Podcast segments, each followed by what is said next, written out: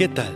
Bienvenidos una vez más al devocional con el pastor Gerson González, donde día a día nos acercamos a las escrituras para conocer y experimentar el poder del Evangelio. Deseamos que seas grandemente bendecido mientras escuchamos la palabra de Dios, porque la palabra de Dios no está presa. Comenzamos. Hola, buen día. Vamos a reconocer las palabras de Robert Hawker, pidiendo y recibiendo. ¿No dijiste, Señor, lo que le pidas al Padre en mi nombre, Él se los dará? Hasta ahora no has pedido nada en mi nombre. Pide y recibirás para que tu gozo sea cumplido. Juan 16, 23 al 24. Esta declaración me alienta. Así que vengo ahora por grandes suministros de gracia, misericordia, perdón y paz. Te busco, Jesús.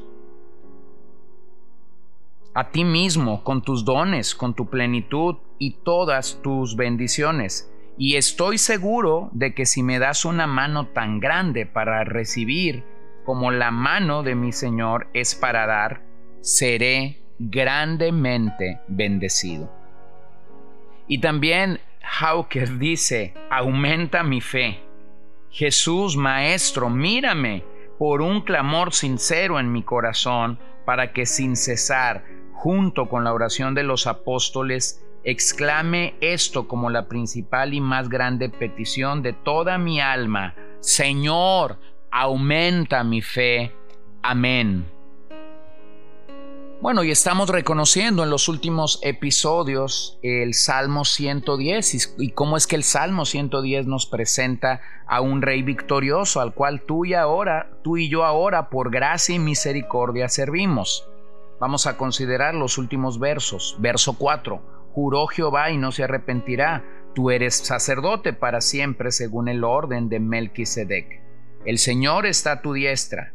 Quebrantará a los reyes en el día de su ira juzgará entre las naciones, las llenará de cadáveres, quebrantará la cabeza en muchas tierras, del arroyo beberá en el camino, por lo cual levantará la cabeza. Bueno, de nuevo regresamos en el verso 4 y tenemos el segundo oráculo, juró Jehová y no se arrepentirá. Aquí observamos un juramento divino es decir, Dios no revocará su edicto. En esta parte del Salmo se nos pasa a hablar del poder de nuestro Señor como Rey, al afirmar sus responsabilidades sacerdotales. Observa claramente que el Salmo dice, tú eres sacerdote. No hay mención alguna de un rey que sirve como sumo sacerdote hasta este verso, pero se presenta aquí al verdadero, al real y al único sumo sacerdote de Israel. Recordemos que los reyes venían de la familia de David, de la tribu de Judá, y los sacerdotes de la familia de Aarón, de la tribu de Leví. Pero el orden de Melquisedec es aquel orden que significa rey de justicia. Melquisedec sirve como sacerdote y rey en Salem, que posteriormente se conoce como Jerusalén. El significado es ciudad de paz. Bueno, su historia viene de Génesis 14, versos 17 al 20, donde se nos recuerda claramente lo siguiente. Cuando volvía de la derrota de Kedor Laomer y de los reyes que con él estaban, salió el rey de Sodoma a recibirlo al valle de Sabe, que es el valle del rey. Entonces Melquisedec, rey de Salem y sacerdote del Dios Altísimo, sacó pan y vino y le bendijo diciendo, bendito sea Abraham, el Dios del Dios Altísimo, creador de los cielos y de la tierra, y bendito sea el Dios Altísimo que entregó tus enemigos en tu mano y le dio a Abraham los diezmos de todo. Bueno, se nos dice que Melquisedec fue rey de Jerusalén y sacerdote verdadero de Dios o del Dios verdadero. Pero nada sabemos de dónde viene ni quiénes fueron sus padres. Por lo tanto, Melquisedec es un tipo de Cristo. Este sacerdocio es el mayor al sacerdocio de Aarón. Como comenta el autor de los Hebreos en el capítulo 5, es un orden anterior y superior al de Aarón mismo. Así que qué maravilloso es ver lo que el Salmo 110 nos está diciendo y lo que coincide claramente con Hebreos 5. Como Melquisedec, Cristo recibió un sacerdocio al ser ungido por Dios. Él no venía del linaje apropiado para llegar a ser sacerdote. Como Melquisedec, Cristo fue especial por sí mismo, ya que Dios tuvo que enviarlo como un sacerdote único ya que todos los sacrificios anteriores no pudieron librar a nadie de la culpa del pecado. Bueno, los sacerdotes ofrecían el perdón, pero apuntando al sacrificio mayor, perfecto y del todo suficiente en Cristo. Solo el gran sumo sacerdote podía hacer este sacrificio completo y perfecto y de hecho, como dice Hebreos 9, 28 y 10, 12, Él ya ofreció un sacrificio perfecto. Como Melquisedec, Cristo nunca abusará de su posición divina y su reinado será un reinado eterno.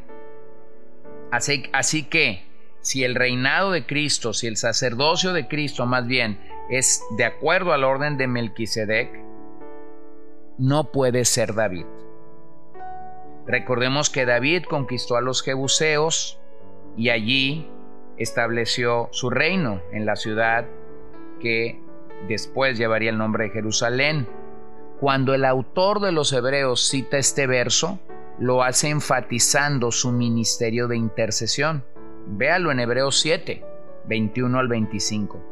Porque los otros ciertamente sin juramento fueron hechos sacerdotes. Pero éste, con el juramento del que le dijo, juró el Señor y no se arrepentirá, tú eres sacerdote para siempre, según el orden de Melquisedec. Por tanto, Jesús es hecho fiador de un mejor pacto, y los otros sacerdotes llegaron a ser muchos debido a que, por la muerte, no podían continuar mas este, por cuanto permanece para siempre, a los que por él se acercan a Dios viviendo, siempre para interceder por ellos. De nuevo, el comentario de este oráculo, o en el comentario de este oráculo, se observa la batalla y la victoria sobre sus enemigos. Estos últimos versos se dirigen a Jehová y nos hablan de la obra del Señor Jesús. El Padre está aquí de pie a la diestra del Hijo, proveyendo a las necesidades del Hijo. Él ocasiona la derrota de los enemigos terrenales. Así que es increíble que después que se presenta como sumo sacerdote, el salmo cambie rápidamente al poder de Él como rey y como juez. Es en ese tenor que Juan escribe Apocalipsis 19. El día de la ira, o conocido como el día de Jehová o el día de tu poder, se refiere a la ira de Dios que será derramada sobre un mundo a fin de establecer el reino de Cristo. La expresión beberá era utilizada para un conquistador satisfecho que rige o gobierna a todo el mundo desde Jerusalén, como profetiza Zacarías. Como rey victorioso, se detiene para refrescarse. Qué maravillosa idea, ¿no? La expresión levantará describe la fuerza de Cristo en su victoria. Y por último, miremos la expresión levantará, que está describiendo la fuerza de Cristo en su victoria. Mira cómo Zacarías el profeta lo dice en el 14, 8 y 9. Acontecerá también en aquel día que saldrán de Jerusalén aguas vivas, la mitad de ellas hacia el mar oriental y la otra mitad hacia el mar occidental en verano y en invierno. Y Jehová será rey sobre la tierra. En aquel día Jehová será uno y uno su nombre. Y también en Salmo 22, 28, porque de Jehová es el reino y él regirá las naciones. Así que este es un salmo que está afirmando el señorío de Jesús para la iglesia y para los creyentes. Jesús es realmente el Mesías. Jesús es realmente el Cristo de Dios, el Hijo eterno de Dios, el Verbo hecho carne, o recordando que el Verbo es el objeto de la encarnación. A diferencia de los primeros oyentes que ah, recibieron este salmo, nosotros tenemos una visión cristológica mucho más clara y vemos la realidad de este pasaje en nuestras propias vidas y también alrededor de nosotros en la misma creación de Dios. Al entender que el reino de Jesús es real, Él mismo nos indica que Él no usará su orgullo, su arrogancia o cualquier tipo de autoritarismo, como lo hacen los reyes de este mundo, para imponerse sobre nosotros sino que más bien describe a Cristo como el Salvador completo que tú y que aquellos que no han venido rendidos a la autoridad de este rey necesitan.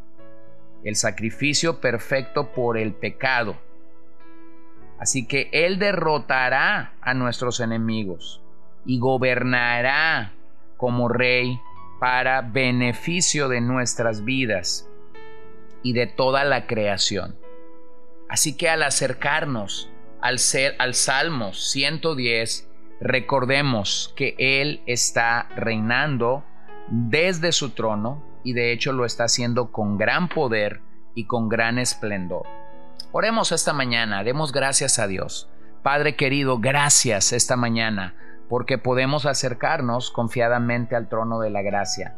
Podemos reconocer lo que tú estás haciendo a favor de los tuyos a favor de eh, eh, seguir siendo glorificado en todas las cosas. Así que te bendecimos, te adoramos en este momento porque podemos descansar en ti plena y totalmente para nuestras vidas. Glorifícate como el Rey y como el Señor de nuestras vidas, de nuestros corazones, de nuestras familias y de todo lo que hacemos para ti. Glorifícate como el Rey de tu iglesia. Glorifícate como el Rey de tus redimidos. Glorifícate como el Rey de tu creación. Y que en todo momento nuestra visión y nuestra perspectiva de este gran panorama de tu reinado sea alabarte y sea glorificarte a ti en todas las cosas. Pedimos todo esto en tu nombre y te damos gracias, Señor. Amén.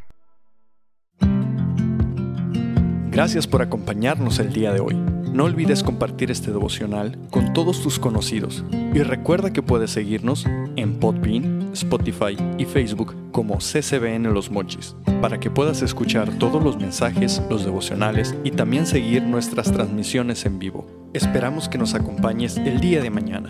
Que el Señor te bendiga.